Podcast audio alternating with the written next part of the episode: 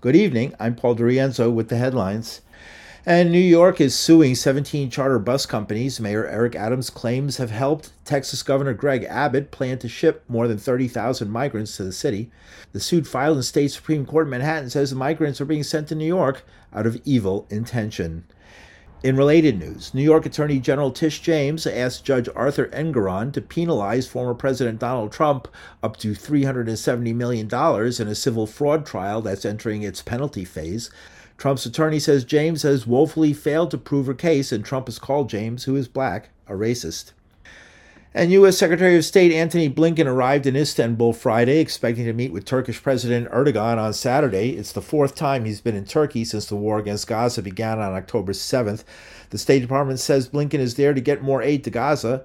Martin Griffiths, United Nations Emergency Relief Coordinator, says Gaza has become a place of death and despair. And in national news, Attorney General Merrick Garland told the media today that threats against election workers are growing, even as the nation's crime rate has been in decline. In just the final months of 2023, the department investigated and charged individuals with making violent threats against FBI agents, federal judges, including a Supreme Court justice, presidential candidates, members of Congress, members of the military, and election workers. Garland was marking Saturday's third anniversary of the attempted insurrection at the United States Capitol on January 6, 2021. Outside, Democratic members of Congress and voters groups held a news conference concerning the January 6th anniversary. But in a sign of the times, Maryland Democrat Jamie Raskin was interrupted by calls to hold Israel accountable for the bloodshed in Gaza. Now,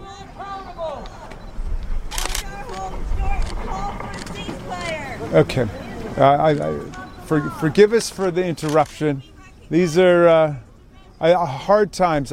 Among the voices interrupting Raskin was WBAI's own Medea Benjamin of Code Pink. She says Raskin and DC's Eleanor Holmes Norton and Maryland's Glenn Ivey are betrothed to the pro Israel lobbying group AIPAC.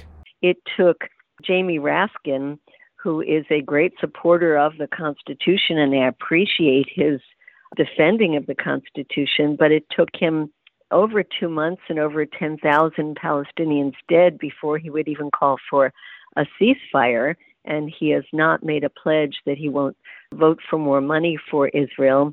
And Capitol Police Staff Sergeant Aquilino Gonell asks How can the GOP claim to be pro police in the face of the January 6th assaults on police by Trump supporters?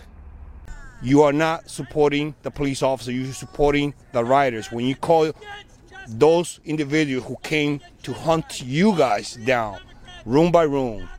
And the only reason why they didn't make it to you was because the efforts the us, the police officer, did on that day. And President Joe Biden is putting the deadly 2021 uprising at the center of his bid for re-election. On Friday, he accused Trump of instigating the January 6th attacks.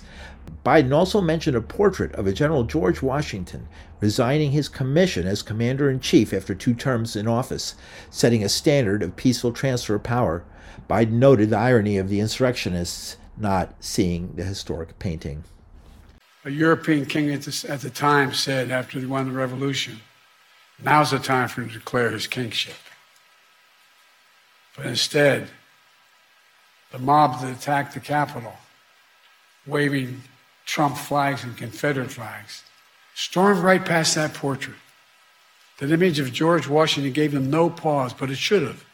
The artist who painted that portrait memorialized that moment because he said it was, quote, one of the highest moral lessons ever given to the world.